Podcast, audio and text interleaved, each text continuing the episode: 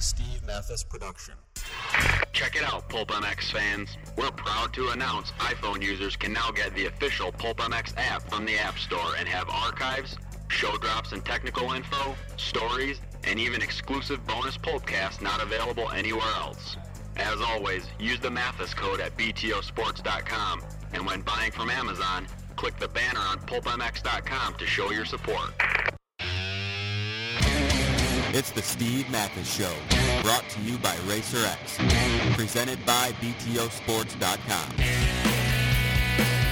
The original Moto Podcast featuring legends of the past, stars of today, season previews and race reviews, introspection, opinion, facts, and laughs. Here's your host, Steve Matthes. Welcome to the BTOsports.com RacerX podcast, Indianapolis wrap up.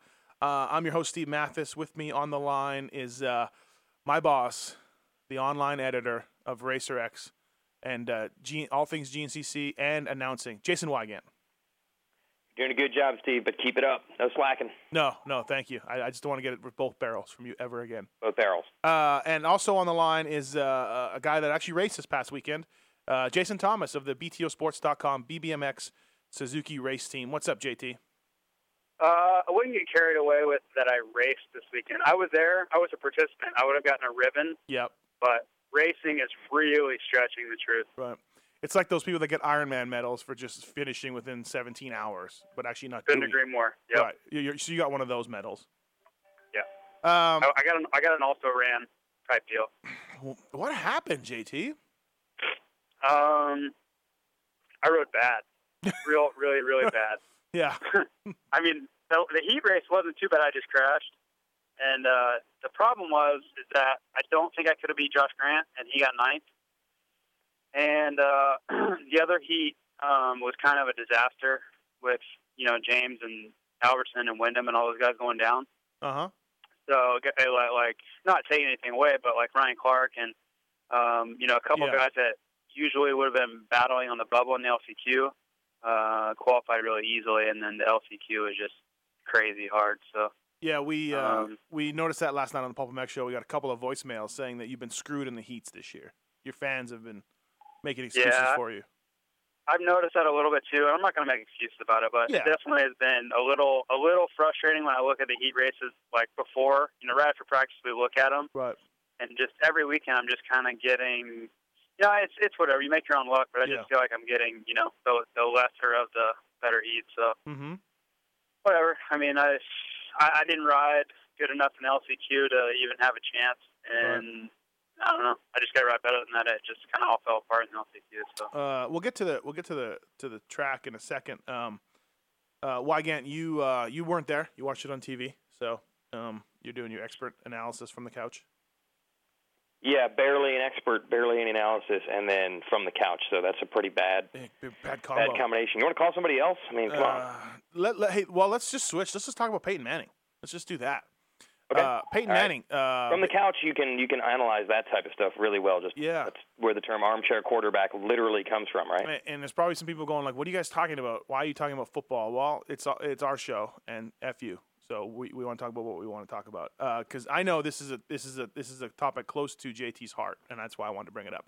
Peyton Manning Oh, okay. going to going from Indianapolis to Denver, um, and now Tebow having to leave Denver. Uh, Weigandt, what do you think about this? The the thing of the thing of it actually happening. Yeah, like what what like oh, I, I'm amazed that this is incredible. Like they named pretty much every team, I think, except the New York Football Giants because they already have a Manning as a potential place where Manning can go. I, what is it? Maybe 24 teams. They threw out everybody. yeah you know, uh, the, the Redskins, the Jets, the, the, the Dolphins, then anyone you want. Um, I cannot believe that he ended up going to the one team that already had this much attention, uh, this much of a polarized fan Yeah. base of love hate for their quarterback. The internet didn't need this. yeah no Like, come on. No one, if he had gone to 24 of the, or 23 of those 24 potential suitors you heard, everyone would just say, this is fine, this is awesome. But instead, now we've got to tackle the Tebow Yeah. situation again. What's gonna What's Tebow gonna do, JT? That's your guy, Gator. You love Tebow.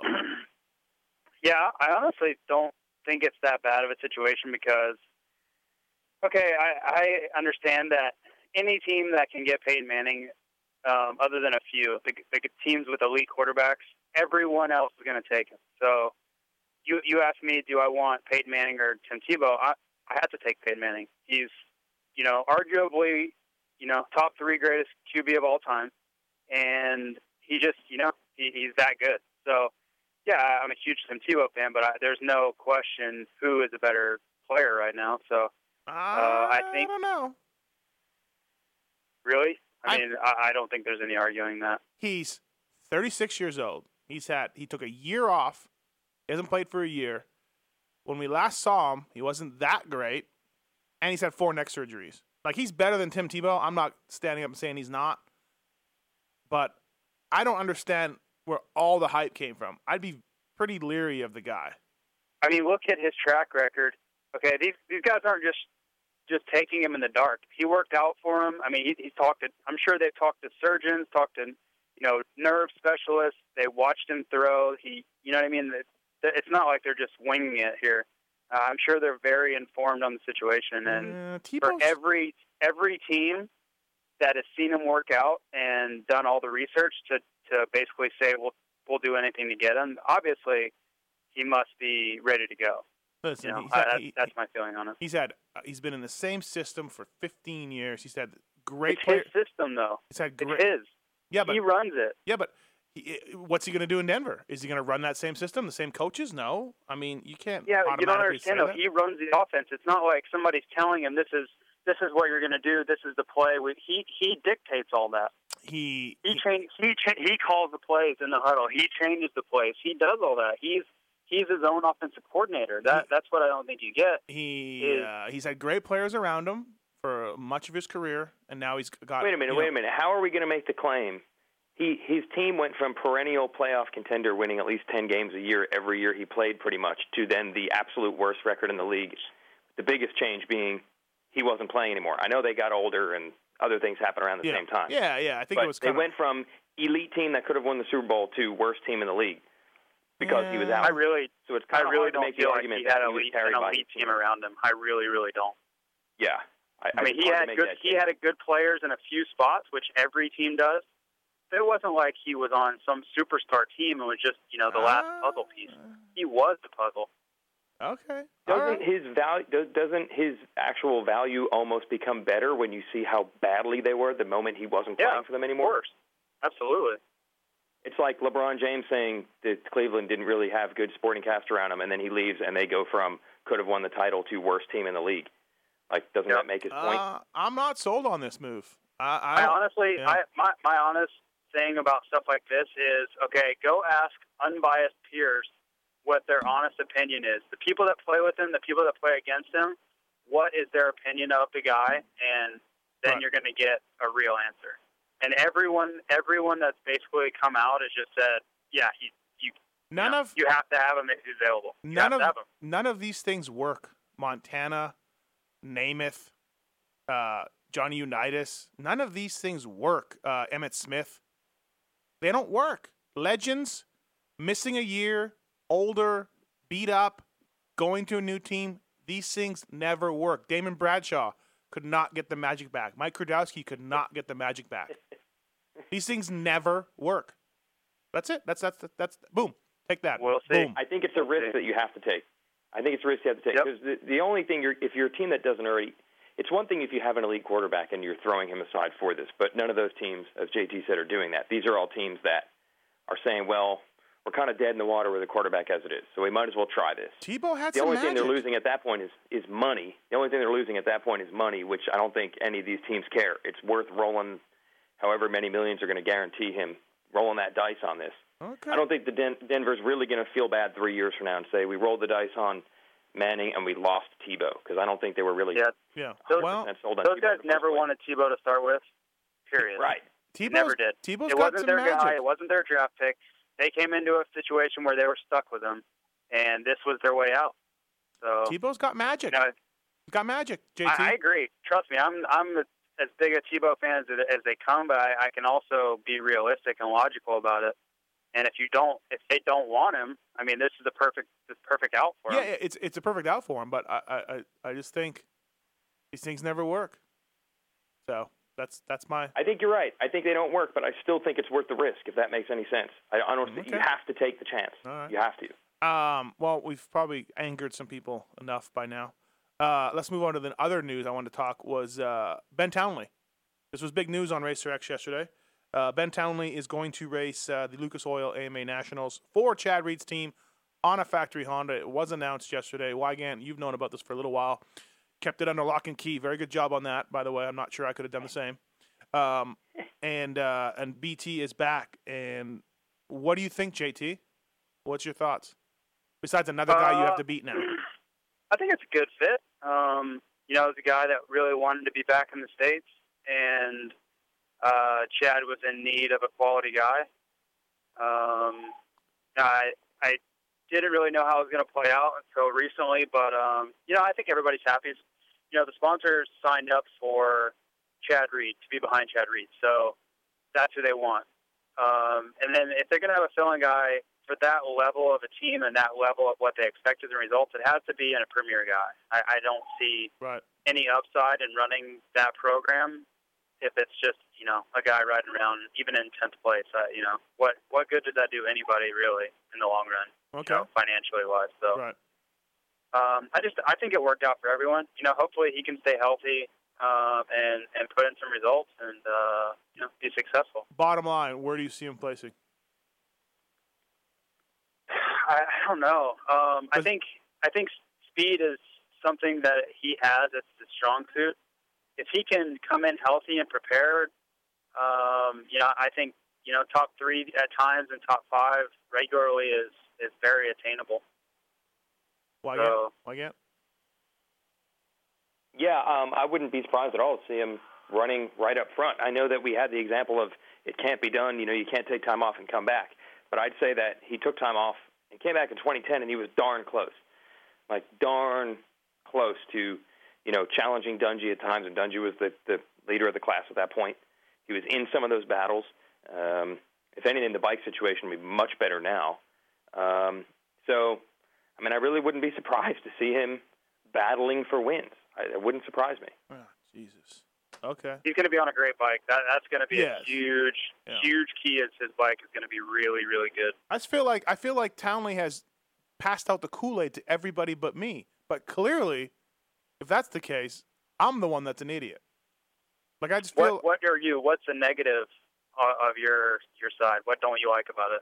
he was The, here. the fact that he gets hurt, or Well, he can't stay healthy, but he did. He, he raced 11 out of the 12 rounds when he was here for Troy Lee, so that's something to build on. He missed a whole year with a head injury, a serious head injury that affected him. He then dislocated his hip in New Zealand racing an Australian Supercross series. He's had a rough year since he was since he was last year when he and I think he only made one podium in, in 2011 or 2010. Weigandt, you believe? I think he made one. Yeah, but you were at the races. he almost won. not He almost won Redbud. I mean, I, I'm gonna. I'm, I know A almost moto. means nothing, but A moto. he was half a lap from winning that thing. Yeah, I don't. I don't feel like he was out of the battle. I feel like they were. Dungey was clearly the the head of that group, and then different weekends, uh, different guys were the next best guy, and I feel like he was just as much in that battle with whoever those other guys were, Reed or Metcalf Mhm. or whoever it was that year. So And so, Yeah. have, now having uh, now we're, we're assuming James Stewart's going to line up. We're we're pretty sure RV is going to line up. We got Dungey coming in. There's three right there, and you're thinking he can run right with those guys and challenge for wins. Those three those three dudes. yeah, I do. Okay. I yeah, think, uh, again, you guys are drunk. So good job. Way to drink during the middle of the day I mean, and do podcast. It, it goes back. It goes back to what I told you that my dad told me a long time ago. teams are factory teams are going to hire guys that are capable of winning. Doesn't matter. Nothing else matters. The same reason Yeah, Josh d- Grant gets hired every year because he, Uh. if everything is perfect and he's prepared, he is capable of going fast enough to run at the front. Look, he's another year. He's another year older. He missed a year with injury. His bike's gonna be great, JT. I give you that. That's his bike's gonna be great. He he's missed a year with injury. He's older. Uh, we got some more guys in the class, and he's just. I mean, he's a great rider. He can't stay healthy, generally speaking, and we'll see what he does. You know, I, I don't know. Okay, I just who- feel like Who is better? Who who would you pick that is capable of beating him? You know, all things considered, who who would you pick? uh, well, I got those three guys that I just mentioned. No, those guys aren't available. Oh, oh, who would you pick? Oh, I'm sorry. Yeah, no, no, no. Great job for Team Two Two. Uh, great pickup. Came kind of out of left field. You couldn't ask for anything better. Good job for that. But to say that he's going to come in and run challenge for wins and get top three, I think is really stretching it. But agreed. I said I, I- said top five and top three is attainable. well, the other guy on the other on the line here said challenge for wins. I, I don't. I yeah, don't but think he's kind of a wrestling him- expert. he just knows a lot about Yeah. wrestling. He doesn't know a lot about motocross. Yeah, I told you d- d- from the couch expert analysis. Really, Uh, Um, if there's a moto where he's whatever, we're 25 minutes in and he's right there battling for it, would you say this is unbelievable that Townley is doing this? Uh, no, no, I wouldn't. That's my point. That's my point. I would not be shocked at all to see him at some point. There's a moto and there's him and one other guy or him and two other guys and it's close right down to the end and he's doing it. You know, okay, like Barcia almost won at Pala last year. He didn't win, but he was almost there. That that's more predictable than this. You know what I mean? Right. I I don't think he's going to be the best guy over the course of 24 motos and win the championship. But I think there will be motos throughout the year where he either is in the hunt or does win or looks like he has the potential to win. Okay. I can't see him just getting smoked and getting distant uh, fifth every single Uh, race. I think Andrew Short's better than him. No, see, in 2010, I, I don't feel that you could there, you could put a you couldn't put a piece of paper between those two. I feel like they were very much equal. I don't think you're giving Townley enough credit for what he did in 2010. I think he was just as good as Short in 2010. I think his bike was not anywhere near as near as good either. Yeah. Okay. So that's my point. Like all those other guys that Metcalf or even Reed that year, he was just as good as any of the other guys. Okay. All right. Well, I guess we'll see. So, Did you, did you watch the the USGP? I, I think you're even there. The one where he just killed everyone. uh, the one where he beat Michael Alessi? Well, he beat Saw that. Cairoli, he beat DeSalle, he beat Yeah. Alessi, he beat. I mean, he beats those guys go fast. Dude, I mean, you're you're trying to downplay it, but I I mean, I would much rather take his that national results from later that summer than a GP result. You know, like I'm just saying, Like- he not there's not many guys that can go out there and just kill everyone like he did in that moto. He annihilated those guys. That's that's what gets you hired. I mean, that that's what he had. That's what he's always been capable of. and that's what He, Frank he uh, was able to do that on light spikes. He was able to do that. You know what I mean? He's always been able to do that at times. And that's what Frank would say. Well, I'm just saying that's what that that's what he is capable of. That's why he's getting that spot, and that's what they're hoping. Right. You know, every team goes into a situation hoping that they can draw, you know, the the very best that that person has to offer out. Okay. You know, that's that's every time you hire somebody like, well, you know, I I know how to make this guy, you know, the best he possibly can be. I know the secret. I, I can get it, get his potential out, and and everyone thinks that. So the key is finding who has the most potential. If you're looking at it that way. All right. Let's move on to Indy. I think it actually all ties back into the to the uh, Peyton Manning thing. You just because of the upside that is there, it's worth the risk, even though you know there's a huge risk. In one case, four neck surgeries. In the other case, guy gets hurt all the time.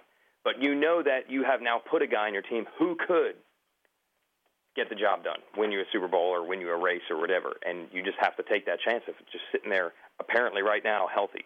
Yeah. Okay. All right. Just remember, these things never work. Boom. Okay. For both is what you're saying. Like there's a complete Uh, parallel. no, no, there isn't. There really isn't. Townley will be a Townley will be a fourth, fifth, sixth place guy, and that's a good. That's for a fill-in guy. You couldn't ask for more. So, that that's a good job by by Team Two too. You're Uh, saying no podiums, no podiums in any motos all year. I, yeah, I'd go twenty percent chance of a podium In a moto. Well, we'll put it like this. in a moto. I think what you're Yeah, saying is yeah, in a we've moto. seen in Supercross that there's. Wow. I'm just talking over you guys. We've seen in Supercross there's two different like groups, right?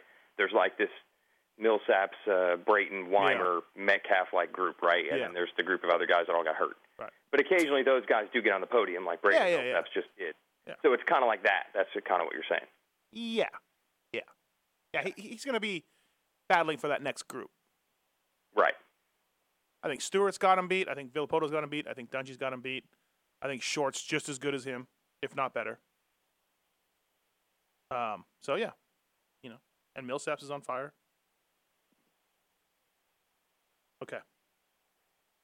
Uh, Speaking of, might as well talk about Indy. Let's talk about Indy. JT, when uh, when I walked the track, I thought it would be fairly tacky. Was I drunk? What happened? I don't know. It's been like that lately. Uh, 2011 was better. 2010 was exactly the same.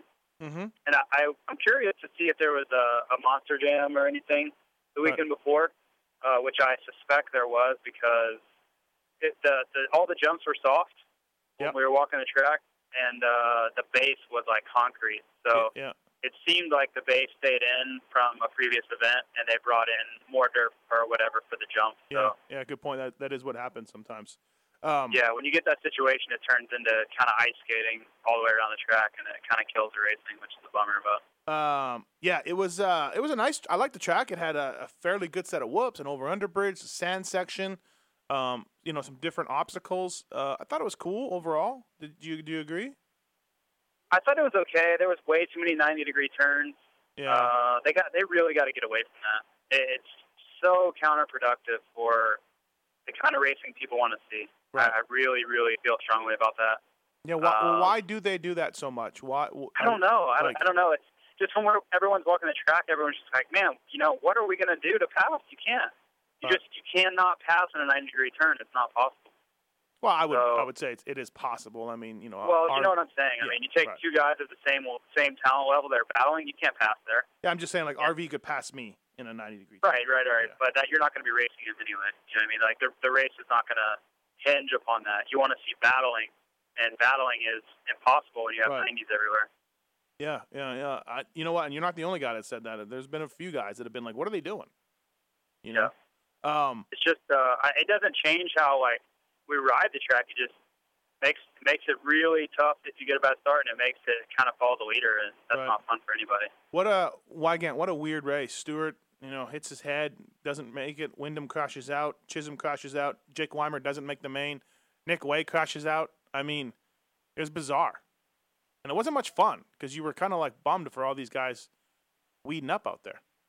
Yeah, I mean, you think about actually kind of the theme coming into the race was how many guys were hurt, right? Yeah, That was already had taken the, the, the headline for the year. And then to think that another half a dozen guys all went down and in pretty pretty um like high profile. You know what I mean? It wasn't like they went down in practice. It was like during a heat or Yeah. causing a red flag. Like it was just like driving the point home. Another guy down, another oh, this guy's down. yeah, Really weird. yeah. It was. Yeah. Uh, it definitely hurt the racing. You know what I mean? There's no doubt. Um, but having said that, uh, it looks like the best guy won, Villopoto. He took a while to get going. Um, I think just because of the track, JT. You think he just couldn't push it, right? Yeah, I think he was he was being cautious, and uh, he he was he was stuck by Metcalf forever because of the things we just talked about. Right. and uh, it basically came down. He just had to force it because Metcalf was knew where the spots were you could pass and knew where you couldn't, and uh, the spots where you kind of had to leave the door open. He was doing a really good job of protecting it, and I think Ryan just started getting frustrated and kind of had to just force it in there. So. Um, yeah, I mean the the track was slippery, and and I don't think he felt like he needed to go crazy to win the race. You know, James was out, Dungey was out, you know, I think the main guys that are, you know, I feel like can match his speed or he has to worry about getting away, let's Mhm. say, Yep. Uh, weren't there. So he was just kind of letting the race come to him, I felt like. Yeah. Um, Brayton gets another podium, which is great. Um, good job for, for Brayton. He's starting to step it up a little bit. But I want to talk about Davi Millsaps. Uh, he came from eighth. He charged. Davi Millsaps charged through the pack, caught Brett Metcalf from a long ways back. You know, the strong, steady Brett Metcalf that we always talk about. What's going on with Millsaps, uh, JT? What is he? What do you see? What you know? We, I've long been a critic of his for sure. Um, lacking desire, maybe making too much money too soon. But there's no doubt this guy's on it right now. Yeah, I just want to throw out there he was my best of the rest pick last week, if you remember. uh, Uh, I don't just remember. just want to remind everyone of that. it was actually, And uh, and mine was uh, mine was Brayton. So yeah, Yep. So suck it on that. My guy, my guy won. My guy beat Brayton you. rode well. I, I was really impressed with him all weekend. Practice, heat race, main event, he was strong all day. So kudos to him. Who, who was Uh, Weigandt's Mil- pick? Millsaps was really good Who, too. who was Weigandt's pick? He looked good. Brayton looked good. Uh, got it. Got it, dude. Sorry. Uh, Sorry. Who was your pick for best of the rest? Do you remember? Hey, go back to the beginning of the season. I said best of the rest for the year. Oh God. be okay. Brayton. and sleeper pick was Millsaps. What's up? So suck that. suck both of them if that's even possible. Oh, I'm sure it's possible. There's probably some probably some chicks in the pits that could do it. Um, uh, no, but listen, uh, he, he's riding good, man. Like eighth to third, right? That's that's good. Nah, he was solid. Yeah, it's hard He- to he get a gauge really on the guy because you'll, he, yeah, and you'll ask him. Here's the thing about Millsaps: like everyone on earth that's worked with him or been around him, you get the same story, right? The same lack of desire or whatever story. But Millsaps, you've never heard that from him. So right now, he's just maintaining. I've always tried hard. I've always trained. I've always wanted it bad. Nothing Yeah. is different. I feel so like what? sorry, Really? I feel like Millsaps is one of the bigger, phonier guys out there with the media. Like he knows the game. You're not getting Yeah. honesty from him. You're not getting candidness. You're getting all the right things, and I'm not bagging on him because not everybody has that. Reed has it, you know. Um, I think Metcalf has it. Um, you know, Michael Alessi does not have it. You know, but uh, I feel like M- Millsaps has been in the game long enough. He tells you what you're going to hear. Um, well, it, it, I Yeah. don't even know if it's a media game or if it's just like, do people really like admitting? Yeah, Like, if the if the situation is he's lazy, who who really do you expect to be like, Right. I'm lazy? Yeah, Like, yeah, Exactly. Reed exactly. might be What if outgoing he, and if honest with the media. Reed yeah, might be exactly. outgoing If with the he, if he didn't want to, never with that. yeah, yeah, Yeah. JT. yeah, if he didn't want to be out there, or if he was just like not feeling it or didn't want to be training or whatever, what's he gonna do? You know? Oh yeah, I, I didn't do anything this week. I don't even want to be here. I suck. No, I mean, like, I'm not there's, saying there's just no way to be candid about that. I'm not saying he needs to be like that, but you know what I mean. Every interview you read, it's like, man, I'm trying so hard. He never like goes. Right. He never goes. I'm in a rut, man. I, I don't know. I'm looking. I'm searching. He, you never hear that from him. Like I just feel like he's got it. Like the the standard. He's been in the spotlight since he's been 10 years old, if not sooner, right, JT? And you know the guy just knows what to say. He just knows what the media wants to hear and the fans want to hear, and whatever's going on around him or behind the scenes doesn't matter. He's just we're never going to get the real David Millsaps. And not even, you know, not even like, hey, I, I, I, I, I, I got a bunch of money and I got hot tubs and bitches, and I don't care about this race this weekend. I'm not even meaning that. I just mean in general. yeah, but know. so did Genova, and he ain't got to train. Good point. Good point. How about that that hot tub bike this weekend, whole shotting? Yeah, what was wrong with it? You know? Uh, you, uh, just the I don't know. He must have got some hair in one of the jets. That happens sometimes. Yeah, something uh, something clogged a filter, or Yeah, yeah. Uh, a jet a jet went down. Something happened. Weigandt, you missed it last Uh, week with Pingree. We we talked about how Mike's bike is, uh, you know, made out of plastic hot tub materials. It's an MC. Oh, I see. Yeah, the bike. jet's clogging. Gotcha. Yeah. Yeah. It's not not an e, not a carb or EFI No. situation. We refer to jets. One of the yeah, one of the power jets.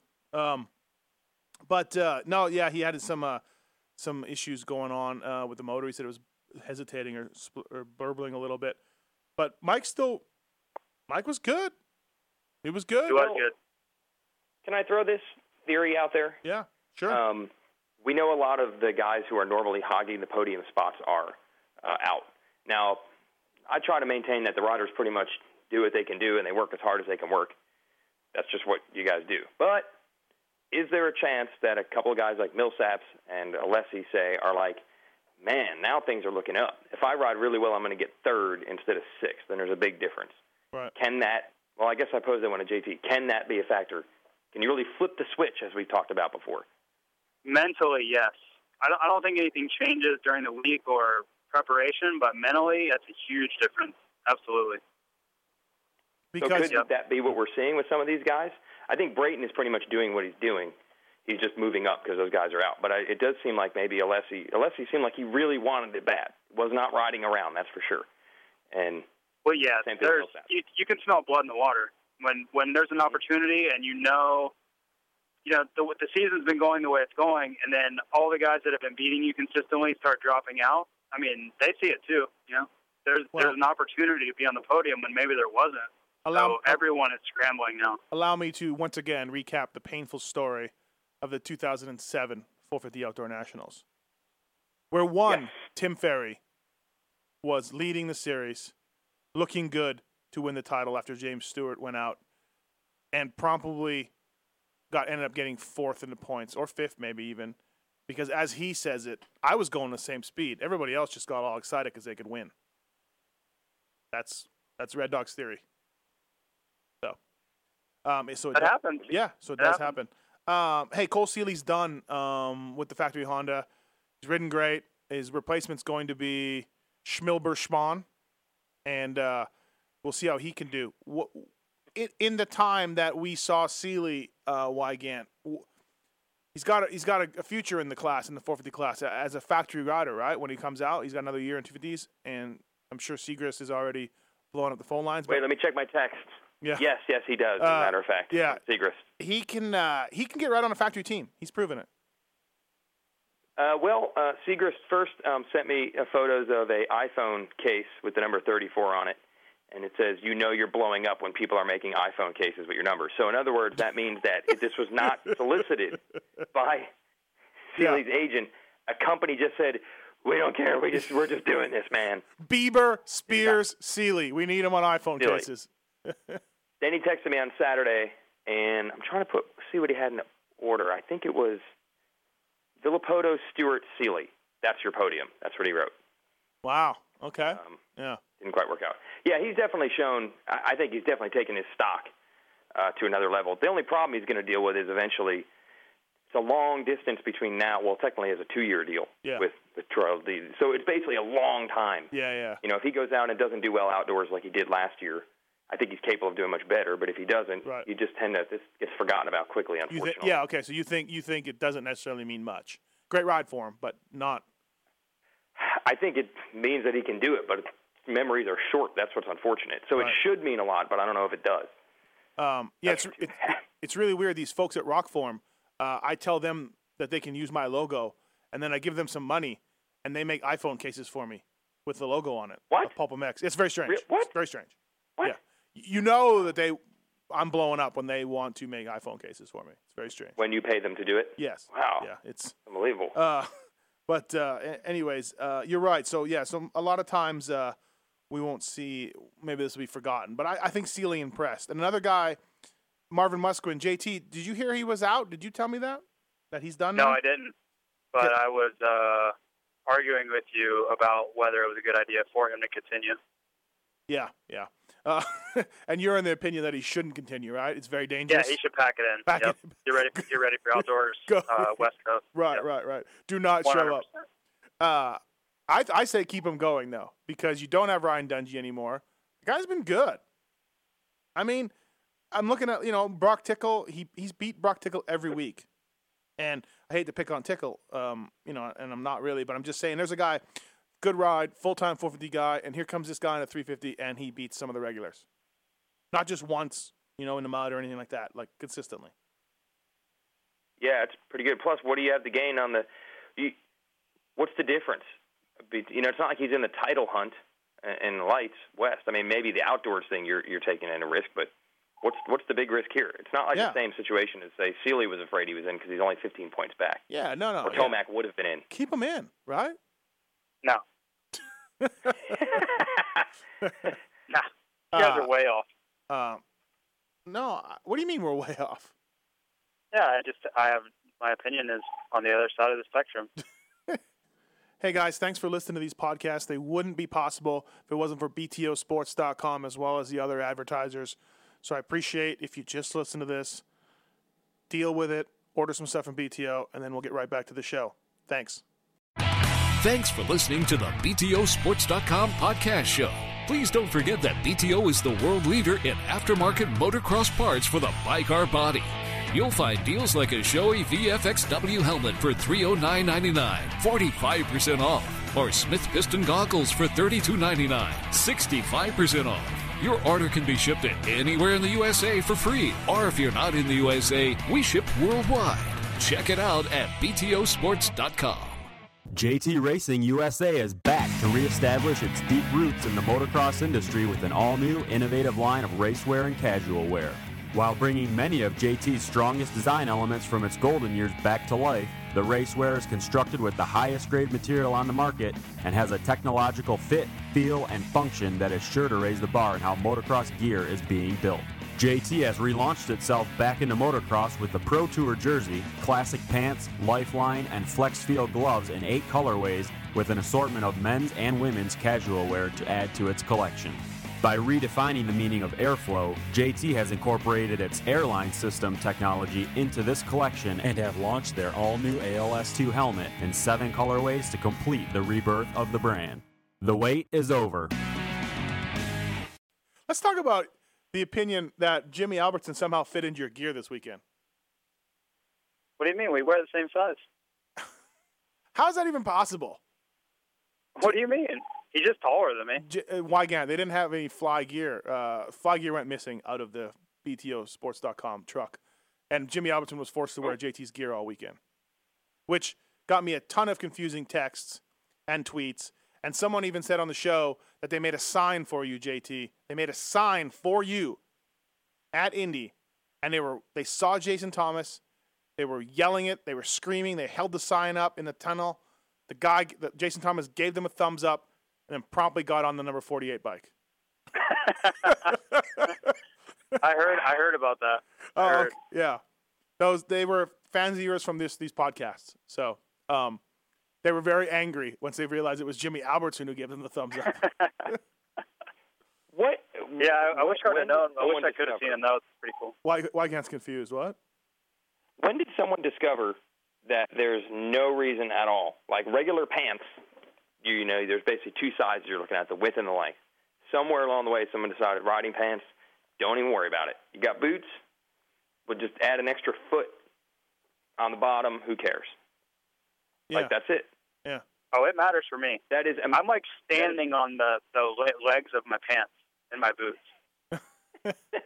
saying. So And there is so much makes no pant sense inside my guys the boots. same. It's mind-boggling. your your boot is is extra fluffy at the bottom because there's just pant There's, material in it. there's just pant everywhere in there. That's what I'm saying. Yeah, that's a good Here. point, Weigandt. Yeah. When you next this weekend, why don't you guys take a picture of your regular pants? Hold up a pair of regular pants next to each other, and let's see how similar they look Right. between you and Like him. jeans. What is the you inseam mean. difference? Yeah, right. And Yeah, then I, I normally wear a, guys- a 10 shoe and I wear a 12 boot just because it's all pant in there. Well, the, the, you, you, you guys hurt some fans this weekend. You hurt some fans. Jimmy Albertson pretended he was sort of you, even though he's much taller. Uh, but um, okay. Uh, let's. Nico Izzi rode well. Josh Grant went down three times hard in practice. That guy's not gonna make it again if he doesn't just back it down a bit or something. Um, Weston Peick got a ninth. Good job to Weston. Uh, back on a Kawi again. Uh, Pooh Sipes with a 12th. JT, is that the sound I hear? You just slitting your wrist slowly and slowly. Uh, yeah, I actually blacked out for a second. Canary 13th. Jeff Alessi 15th. Some Ryan Clark. Weigandt, do you have anything to say? Uh, I don't know what you're talking about, but we have erased the podcast from two weeks ago from the uh, archives. Okay, all right. That's two in a row for Ryan Clark. JT, Yeah, I don't know what. What do you mean? Do I have anything to say? Great, glad he's out there. Uh, JT, you still Got still a lot of racing left in him. JT, you still I'm- with us? I'm half dead. Oh, God, JT, we gotta. I, I just, we gotta make this happen for you. I, uh, Dude, that was. You have no idea how brutal that was for me. No clue. of the list I just read. Yes. Yeah, I know. Um, let's move on to uh, the lights class. Um, unless anybody's got anything else before these. Anybody else? Anything? Well, we could talk about Metcalf. no. Let's move on. No, okay, let's Yeah. go. Um, Blake Wharton. Uh, I feel like he's gone three, no, four, four, three, five through four I feel like he has, or he actually has. He has, and I feel, I feel like he's been like I don't feel his win is a big surprise, even though he's only made the podium one other time. Weigandt, do you agree? Like I wasn't that shocked. The guy's won before, but yet he's only made one podium this year. So there's sort of a conflicting deal there. Yeah, I feel like that whole group is uh, like the, there were some predictions or questions of could Barcia, you know, sweep the all nine or ten rounds or whatever you want to consider it to be. Yeah. Um, and I thought, I mean, all it is is a bad start away. Like you know, you start even in this case tenth, and there's enough guys that are close. But any of those guys, throw a blanket over them. They all got together. It was like Baggett and um, Roczen and Wharton all had good starts. Uh-huh. So at that point, I'm thinking, well, any of these three guys could be the guy to get it done. It wasn't like I cannot believe Wharton was the one Right. to do it. It seems like they've been close and kind of back and forth every week. Um, JT, I talked to the owner of uh, Factory Connection, Jeff Myshak, and he's very happy for Blake Wharton. You know, they employed him for a long time. He didn't really come through for them. Sort of, maybe, kind of won a race, a lot of podiums, but didn't maybe ultimately wasn't a championship factor in any of the years. He said he was happy for him. Blake says no hard feelings towards Geico. They did a great job for him. But if you're if you're Blake, are you a little bit like, hey, suck it, Geico?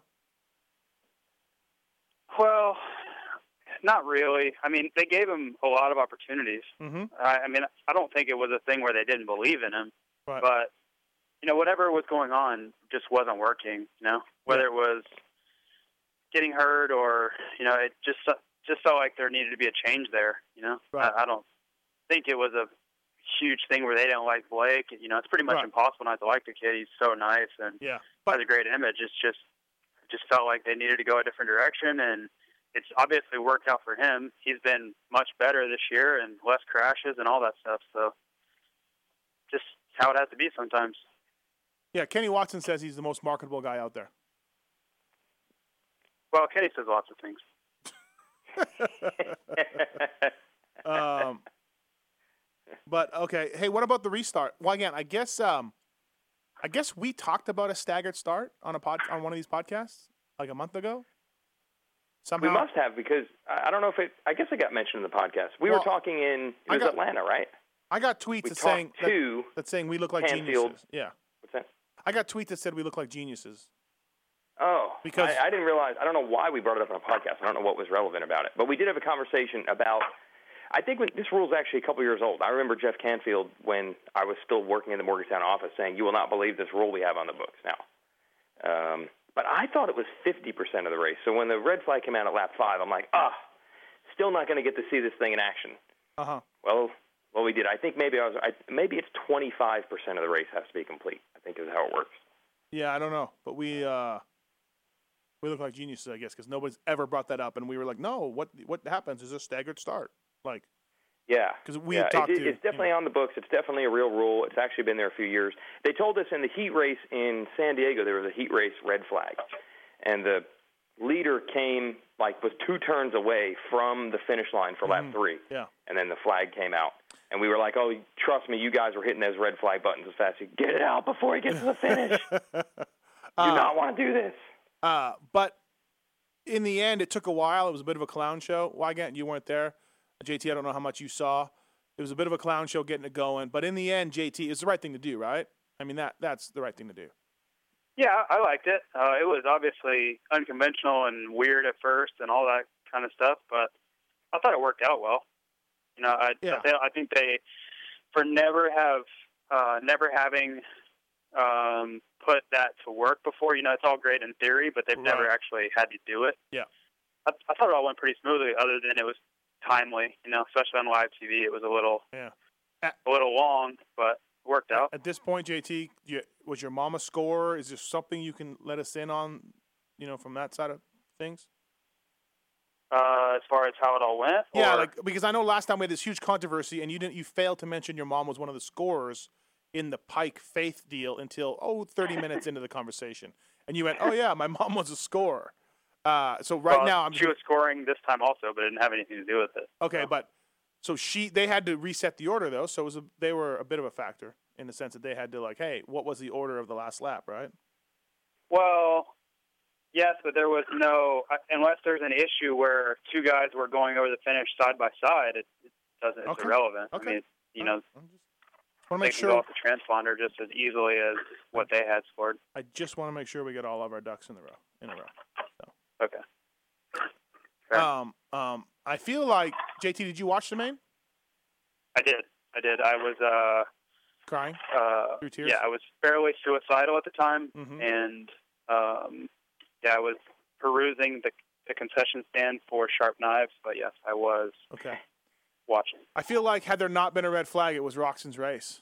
I just feel that. I, I have, Oh, no, I have no was- proof. I It was no- over Yeah, have no, both times. Okay. After the start and after the restart and before the restart, he had it covered. I thought. Well, I just mean like if there was no red flag, you had a nice lead going, a nice rhythm, and oh yeah, you know, before the before the red flag, it was over. yeah, okay, over. that's what I meant. Yeah. I just felt that way. Just you know, it, he just looked on it, and then you know, once the flag the, the flag start, people were on him. He's probably panicking a little bit, wanting to stretch out that lead, and made a mistake. Yeah, I still I still felt like it was his race. He just ma- it was really slippery. He just made a mistake. I I don't think it really changed a whole lot. He could have done Right. that with the lead he had in Um, that spot. There was a lot of crashes there. question for you guys, uh, Weigandt, in the heat race, Durham uh, went in hard on Roczen, passed him back, and then did a uh, sort of a candy bar knack knack thing over the finish line, and Roczen roosted him after the, the, the finish. Did you see that? Yeah, but I didn't know if Roczen roosted him because of the, Well, yeah. That my the knack knack, what was it? because of the Well, passing, right? What was it? I don't know. What, in your opinion, was it? Um, I'd say you know the line between uh, Roczen made a quick pass on Durham, and then Durham got him back in the next corner with a block pass. And I'd say you know if you're, there's 50-50 what's over the line and what's tough, it was like a 49% block pass. He did go all the way up to the tough blocks. You know, kind of that same way that say Weimer got taken out by Dungey, Right. and Weimer took out Sykes in LCQ back in San Diego. Mm-hmm. Remember that? Yeah. So I think Roczen was set over that, not the finish line jump. Okay. Because it was set over the way he got passed back. JT. Yeah, I, I agree. I, I thought Durham had the pass made and just kind of finished it a little bit more than Roczen felt necessary. Uh-huh. And Roczen kind of gave it to him, like Roczen knew he had the line and checked up kind of at the top. And then Durham kind of finished him off there, you know. And I, I, Mhm. I just think Roczen was kind of like, well, you know, you didn't really need to do that. You almost knocked me down. You know, it's kind Right. of stupid. So. Yeah. Well, just I asked this because one time uh, I was racing this fair race in in Sioux Falls, South Dakota, and and I had the lead the whole time in 125 A class, and uh, I was lapping some guys, and I went wide in like the last turn to go around a lapper, and my guy who was in second got me in a in a fairly aggressive move, but I left the door open because of the lapper. And as he crossed the finish line, he pumped his fist. The guy's name was Lawrence Ham. Pumped his fist a bunch, uh, and I threw my goggles at him. And I was angry at the pumping of the fist more than anything. Wow. Yeah, yeah. The the pass wasn't that big of a deal. I left the door open. I shouldn't have done that. But the pumping of the fist really irritated me, and I whipped my roll offs at him. Wow. They were even Understandable. roll off a little bit I, I, harder surface. Yeah, I understand that move. Nobody, nobody likes to show off right in your face. That's what I'm saying. Yeah. You know, it wasn't like he pulled off the move of the century and Right. and got So- you. You know, you know, obviously I'm equating the big time Indianapolis Supercross to my fair race in Sioux Falls, South Dakota. Uh, that's a bit of a stretch, a bit. So, uh, well, I'm sure it it was just more of a he he just added injury to insult. You know, Yeah. he already wasn't happy about the pass, and then he gets a knack knack thrown in his literally in his face because he's right behind him. uh, do you remember Fournette? Do you remember Jason Fournette, uh, JT, when when McGrath would throw a tear off at him in the air over a triple, he'd get very upset. yeah, he didn't like that. Yeah, no, He, he used to he used to get really upset when he was getting lapped, and one of the big guys went by him and ripped a tear off, and it fluttered in front of his face. He felt like that was very disrespectful. Uh, uh, I'm just saying. So maybe it's something like that. Yeah, they're they're totally different incidents, but yes, I I feel like I feel like Durham knew where Roczen was, and Okay. it was kind of a he was celebrating, but at the same time, it was kind of flaunting a little, like taunting, I guess. Yeah. Not flaunting, but taunting a little bit. Flaunting and taunting. is both. Yeah, I mean, if you got it, flaunt it, or whatever the saying is. But And taunt it. Yeah. Um, apparently, well, again, what's what's up with Blake Baggett? What's going on? You know, um, he was a. It, it went not Oh. great. You know, he had to start. You know, so you're thinking, like I said, him, Wharton, Durham, Broxton. Yeah. You know, any of those guys could have been the guy to end the um, the Barcia streak at the right circumstances, and he was he was leading, wasn't he? Wasn't Uh, he ahead of Roczen at the very beginning? No, I don't think so. Is he I think behind Roczen was Roczen? ahead right away. If if if Baggett was ahead, it was for one turn or something Yeah. crazy. Oh, okay. Either way, he was in that group, and you're like, okay, well, he's just as good as any of the other guys. You would think this could be easily his night. That when Barcia got the bad start, and it was those other really three fast or three or four fast guys right up front. You're like, well, any of these guys can win it. And then he went backwards. A couple of guys passed him, and then, man, after the restart, I think that hurt him more than anybody else. He really went backwards after the restart. Yeah, Uh, yeah. I texted Baggett on Monday, and he said, "Yeah, the restart just you know, lo- you know, lost his rhythm. The race just didn't come together after that." But I'm sure every rider is probably was fighting that to a degree. Yeah. Um, I mean, it would be weird. Yeah. it would be weird, but it seemed like it affected him worse. But the point is, I mean, you thought things were turning around at Daytona, but this is almost now it's almost worse than it was. Like he had the start, he had the fast guy in the class behind him, he had every opportunity Yeah. to get that one. He's got to be. And it He's was got to be wondering worse. what's going on. A couple podiums. A lot of guys would take that, but not in Blake Baggett's case. No, it's like you read the team PR and they're like, solid ride, almost got on the podium at fourth. But if you start right up front and you're Baggett in this class and you finish fourth, I don't think Yeah. you're like, yes, solid. Uh, hey, JT Kelly Smith. Yep. He's back. Just uh, yeah, he, he held off some serious charges there in that LCQ. Well, cool. I, I did like your tweet, Weigandt. Uh, you don't try to do that move to arena cross guy. Don't don't do that move.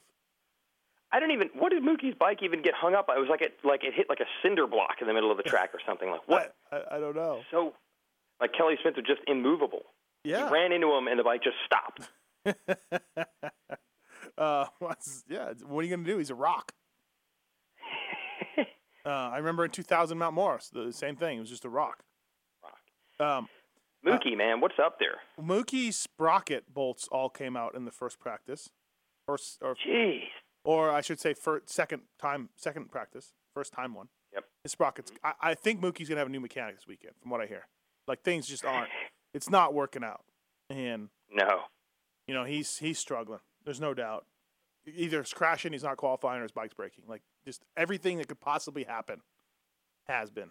So. Well, uh, I'm going to go back to the point I made a couple weeks ago, where I know that KTM eventually wants to be in the same situation as these other brands, where they don't have to have the factory team run the lights effort. mhm. And I know they want JDR to be that team, but these things are just another another notch in how are you going to get a big amateur guy to say, "Yep, I'll ride for JDR." It's just Yeah. making it harder on them. No, I agree. JT, you agree? Yeah, it's just weird. I don't. the problems they're having are strange. I, I don't, I'm not real sure. I'm not um, too involved or informed on what their problems have been, but No, yeah. it seems like there's been way too many Yeah. for that that level of a team. I think. Yeah, I agree. Um. Uh. Oh, hey, Jake Canada, solid fifth place. Green, lu- wearing the green JT gear. Luck of the luck of the Irish JT gear. Well, again, I know you were pumped on that. And uh, I was, man. I tweeted about it, looking good. All the Alessia boys, yeah, all they were all good. Yep. Told us last night on the Pulp Show he already signed a contract for 2013 with Canada? Moto, Moto Concepts. Yeah, already Whoa. already locked up. That's that's pretty impressive, I'd say, for for them. Right? I think so too. Yeah. But he said he wanted to The reward dude likes them. hot tubs. It's clear that he likes hot tubs. Yeah. Whatever's going on there, he's very ha- very happy in the hot tub friendly confines of Moto Concepts. I mean, if you get a good offer, and this the way the market is in this sport right now, if you get a decent money offer, he's obviously doing well on the bike already. I, I mean, you might as well just take it. That is that your expert analysis of that? That's what you do. Yes, it is. It is. Well, I, I mean, it, how much better is it going to get for him? You know, I don't think he's going to win a race. Mm-hmm. If he does worse, or if he doesn't do well outdoors, then his market go, his value goes down. So, if you get a good offer, well, you know, you got to strike while the you know iron's hot. Sometimes. Well, that's, if- that's how I feel about it. If this was J- a young Jason Thomas, step two, step one, signing the contract. Step two is actually getting the money. Yeah, That is correct. Yes, that, you know, That there's that, a huge difference there, but that doesn't always happen when you're no, Jason Thomas. you actually it nor- normally never does. I wish you wouldn't tell these stories. It makes us look cheeseball, but it, unfortunately, it's out there. Yeah, it's it's uh it's very prominent in the sport. Um, all right. Uh, anything else? Anything else to talk about? Do we Uh, Indianapolis come and gone? Toronto this weekend. Weigandt not going again. Very upsetting Yep. to loose moose people. I'm pretty much done. Not even going to races anymore. You packed it in. Yeah, I packed it in. I'll skip Toronto. I'll do the every other race for the rest of the year, all the way through September. But I'm pretty much, I'm pretty much done. I- hey, we haven't really mentioned uh, Stewart much. Um, No, we never did. kind of a weird deal. I mean, that was totally obviously that wasn't bad luck. Like he crashed and then got run into because he crashed. You know what I mean? It wasn't even one of those. Yeah. Well, it's first turn, anything can happen deals. Right. Yeah, he came. He came up short, and yeah, he got nailed by by. But uh, Yeah. I mean, that's just. I, I think there was almost more Stewart hype than there even was warranted because other guys were out. So it was like everyone was trying to manufacture. Ah, there could still be a battle here, and now that's gone too. Like Dungey might still end up finishing second in the points by the time this works out. Uh, yeah, yeah. fu- how fu- You just gonna just keep doing it over week after week. Everyone just keep dropping off. What if what if RV hurts himself? Stewart misses this weekend. He's down a bunch of points. Ladies and gentlemen, Davi Millsaps, your 2012 Supercross champion. it ran through my mind. Like suddenly those guys are all that whole next group, and like I looked, I think there's only There's uh, thir- 18 points. 17 14 points. points? Yeah, 17 points, Whatever it is, 17 points between uh, five guys, I think. Fourth and eighth. Yeah, that's five. That's five guys. So they're one Whatever. bro. injury away from battling for the championship. Hey, and JT, all these guys have a top three points bonus. This is a big deal. That's a lot of money. Oh yeah, yeah, absolutely. Right. It is it is a big difference. Um, I, have, I have a question. Did does anyone know if James had a concussion or? uh, yeah, yeah, he had a concussion. Yes. Yeah, I, I heard that he didn't, but then I heard that they asked him. I heard he passed the Astros test for concussions or whatever, but then I also heard that they asked him what state he was in, and he couldn't answer it. Well, But then my then I also don't know. Did he know what state he was in before he crashed? no, I'm being honest. That's an excellent I mean, point. these guys. He flies private. It's not like yeah. you know. It's not like he took a geography class in college or something. You know, that's a legitimate question. Someone tells. And I heard that that was a basis of part of their diagnosis was he didn't know what state he was in. Well, you know, I bet there's a lot of guys that didn't know what the state they were in. Here's the thing I wonder about it, and not to get all conspiracy theory on you guys, but they J Bone said he passed the concussion test barely, but they held him out. That's an article I read in USA Today. Denny Hartwig probably very excited about that, by the way. Um, Wow. Real media, but um, I know for a fact that James has never taken the asterisk test. Right. baseline the, the test. Station, the standardized one. Exactly. Yes. Yeah. So how does he pass? Because they have nothing to line him up against. So either J Bone's lying, or they're testing somebody with no base to test on. I don't understand that part. I know that Coy Gibbs, the owner of uh, JGR, it does not believe in those concussion testing, um, and he's probably going to be yelling at Davey Coombs at some point during the year about this because it's going to be mandatory for the Nationals. He's not a fan of it. Doesn't believe in it. Believes it it opens you up for a lot of other problems. Told his riders not to take the test. They didn't take it. They don't have to. So what? Te- how do they match him up? I don't get it. I don't understand. I'm I'm lost. I don't get it. I'm very Yeah, confused now as well. I didn't realize there was as much involved.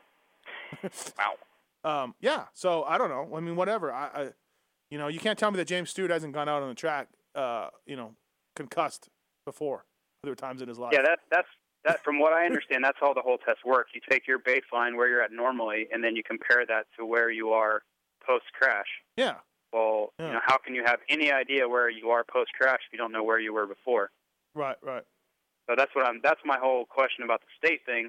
Is I- I've actually read somewhere where you know he answered a question, "What's your favorite state to race in?" and he said Las Vegas.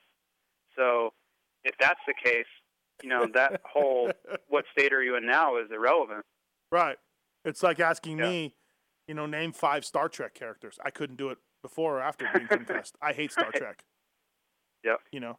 Yep. Just for So- just for an example. Yeah, you got to go off what know. you know.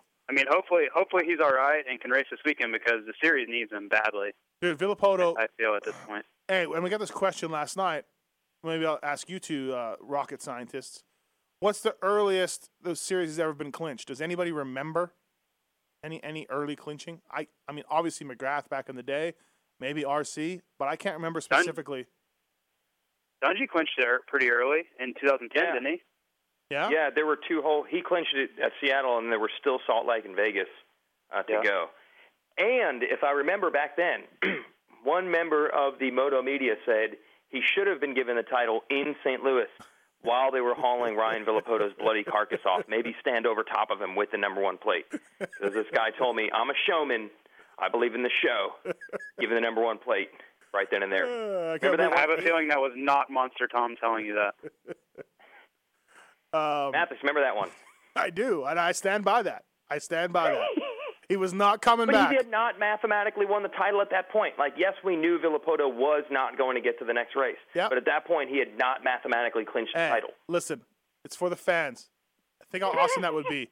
You know, like right then, just be like, dude, you won. That's it. Have some confetti falling down on the ceiling. Like, just be like, you know, as Ryan Villopoto ambulances leaves out the stadium, you give him the number one plate. Here you go, guy. You won. I So see. at that point, we're handing out number one plates based on medical diagnosis at the track as opposed to actual math. Villopoto's We're line- pretty sure Ryan's hurt. We're pretty sure he's not going to make it back. Is- He's probably done. So let's just give you the title now. Dude, his leg was a noodle. It was a noodle. James does not know what state he's in. Ryan, you are the champion. that's, that's your same logic. no, that's not. No, it's totally different. Yeah, it is. No, Um, it's the exact same. I just, I listen. I just think you should. They should have done that. But, uh, um, so RV's uh, sixty nine point. Yeah, sixty nine. He's sixty nine Oh. points uh, up right now, and twenty five points per race. Obviously, so he's three races ahead. James doesn't race this weekend, which I understand. James is a you know a game time decision. He's going to put another twenty five onto that, probably, and that puts him at. Uh, uh, help me out here, JT. What's 25 plus 90 69, 94. 94? Wait a minute. He's got a 69 point lead over Stewart or over Dungey because Dungey's still second No, over Stewart. Over Stewart. Yeah. Who will uh, maybe at some point take over second in points. Maybe. the, the way it's going, yes. Um, Hey, what if they ask Stewart what con- what state he's in next this weekend? yeah, I don't, good question. Good question. Man, But- what state is Toronto in? Um, I would like to take So a, what is it? What is the diagnosis? Is it just his head that is messed up, or do you, it looks like he hurt his wrist or ankle? I couldn't really tell, but I'm sure you guys are down on the trail a little bit. Is there any? Um, I think just his any head. idea of what yeah, hurt? Just his head, although, they, you know, the way they carried him Oh, off. really? No, you know what? Okay. Somebody said, um, somebody said that they saw him walking down the tunnel to the LCQ in full gear. Oh, really? Yeah. Oh, okay. So if he's walking, that means he's fine. Yeah. Well, if it's just his head, maybe you know. Hopefully, he can, you know, be okay. I didn't know if there was another problem, you know, where you have Well- start having wrists and ankles and all that stuff. The- That's sometimes out of your control. And again, somebody telling me that they saw him walking down to the LCQ tells me that the Asterisk guy stopped him and not his team. But J Bone said it was the team. So again, grassy knoll, picket fence. I don't know. You know. They interviewed J Bone on the TV show, and he said that it was head and um, Big James, which I found quite puzzling because Big James, I think, has a reputation for always just getting him back on that bike. He said Big James made the decision that he had hit his head, and that's why he couldn't continue. And then J Bone said they were going to get him on an exercise bike, and if he was okay at a higher heart rate, maybe try to send him out there. Well, um, I'm I very confused hearing Big James was the voice of he's he's not hurt or he's hurt he can't race reason because I've always heard he's the exact opposite of that. I told that to somebody who worked who's worked with James and family before, and they burst out laughing. right. They they they, I mean- they literally burst out laughing and just said, "Yeah, right," and and they were giggling like a little girl. So Yeah, Big James like to duct tape him on that bike if that's what it takes. yeah, but uh, yeah, I don't know. I don't know. The, the beat goes on. The, the the plot gets thicker here. Going to Toronto, and uh, it's a real bummer. Why again you're not going to be there? Um, but JT, you are, and hopefully we don't run into an irate fan who you try to beat down. I get it. So I that guy had it coming. yeah, no, I know, I know. Yeah, he had it coming. Very angry Yep. at him. He wasn't. He wasn't irate. He was just wrong. Yeah, but then he kept saying it over and over, and you're like, Yeah, which made me irate. Yes, yeah. Uh, okay, guys, thanks for doing the BTOsports.com Racer X podcast, Indy Wrap Up. Jason Thomas, Jason Weigandt. I'm Steve Matthes. Thanks, guys, and uh, I'll see one of you in Toronto, and one of the the other guy can suck it. So there. Um, right. I, I got I got plenty to suck right now. All right. see ya. Yeah. Thanks for listening to this episode of The Steve Matthes Show. Search PulpMX in the iTunes Store to find the more than 200 episode archive or get the PulpMX app for your iPhone for the complete PulpMX fix.